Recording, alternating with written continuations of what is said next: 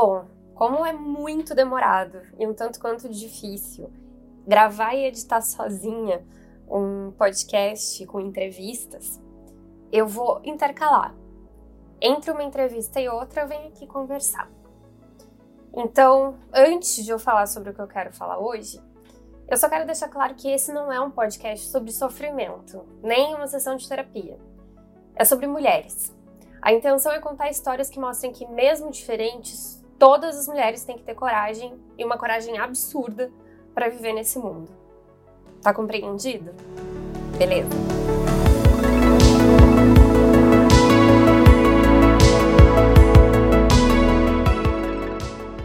Eu não tenho filho. Nunca engravidei. Isso não quer dizer que eu não queira, que eu não esteja planejando. E um dia a gente conversa sobre isso. Mas depois da entrevista com a Fê, e já dando um pouco de spoiler da nossa próxima entrevista, na próxima semana, eu queria falar um pouco sobre a maternidade no ambiente de trabalho. E com que propriedade eu falo sobre isso, já que eu não sou mãe? Com a propriedade de quem estava fora desse ciclo, mas viu muita coisa acontecer. E teve algumas surpresas no meio do caminho. Nem sempre eu tive boas impressões das empresas onde eu trabalhei. Até porque eu fui muito acostumada com o ambiente corporativo, de escritório com chefe, não com líder. Aquelas pessoas que sugam a tua energia, tipo um dementador do Harry Potter. E daí você acaba totalmente sem felicidade e drenado. Então eu nunca esqueço que em um dos meus empregos, a secretária de um dos sócios estava grávida. E o outro sócio, um belo dia, entrou na sala, enlouquecido, falando que não tinha como marcar uma reunião com outro cara, porque a secretária dele estava grávida e ela nunca mais trabalhou depois que engravidou. Só fica dando saidinha para ir no hospital, para ir no médico, para fazer exame. Nunca trabalha. Aquilo me doeu o rim. Sem brincadeira. Me deu vontade de levantar e botar dedo na cara dele, dizendo: Meu querido, você é casado, você tem duas filhas mulheres. Não se fala assim. Nunca. Teve uma outra oportunidade que eu trabalhei num lugar que era muita pose e pouca ação. E também dava para ver que se olhava estranho quando uma mulher grávida aparecia. Se julgava bastante mas tudo era meio velado, aliás, como todas as irregularidades que aconteciam naquele lugar. Então, quando eu comecei a trabalhar no meu último emprego, foi bizarro. Eu estava no processo de entrevista e falei que eu planejava ser mãe, e o meu futuro chefe falou: Poxa, que legal, porque agora a gente tem um plano de saúde muito bacana que cobre várias coisas, eu acho que pode ser muito bacana para você. E eu fiquei sem entender não estava acostumada a escutar isso.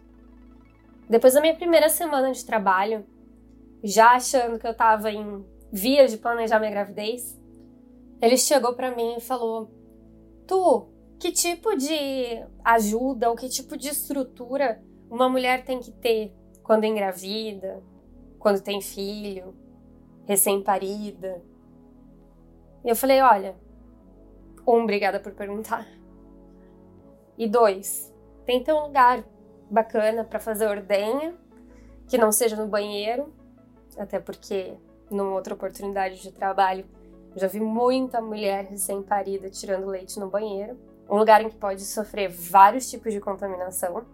E, inclusive, não podia usar a geladeira do escritório para guardar o seu leite.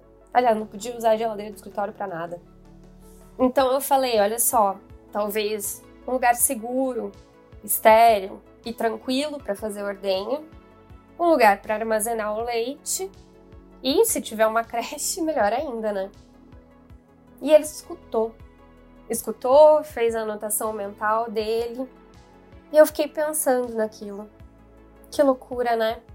Eu tava agradecida. Eu tava muito feliz por ele ter feito aquele tipo de pergunta. Eu jamais imaginei que um chefe meu ia fazer isso. E aí eu comecei a pensar que chefe é chefe, líder é líder, né? Eu não tive filho ainda e eu ainda não usufruí de todas essas mordomias que ele queria me oferecer.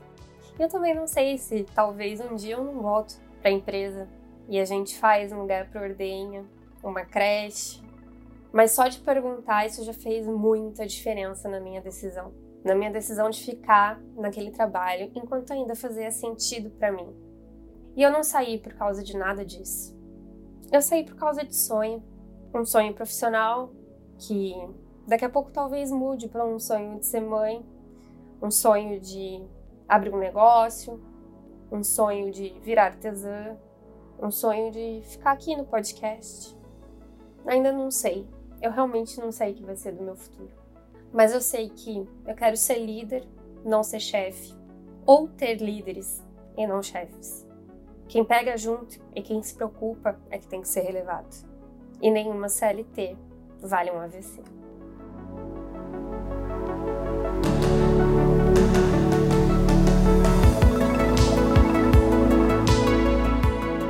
No próximo episódio, a gente vai falar sobre maternidade.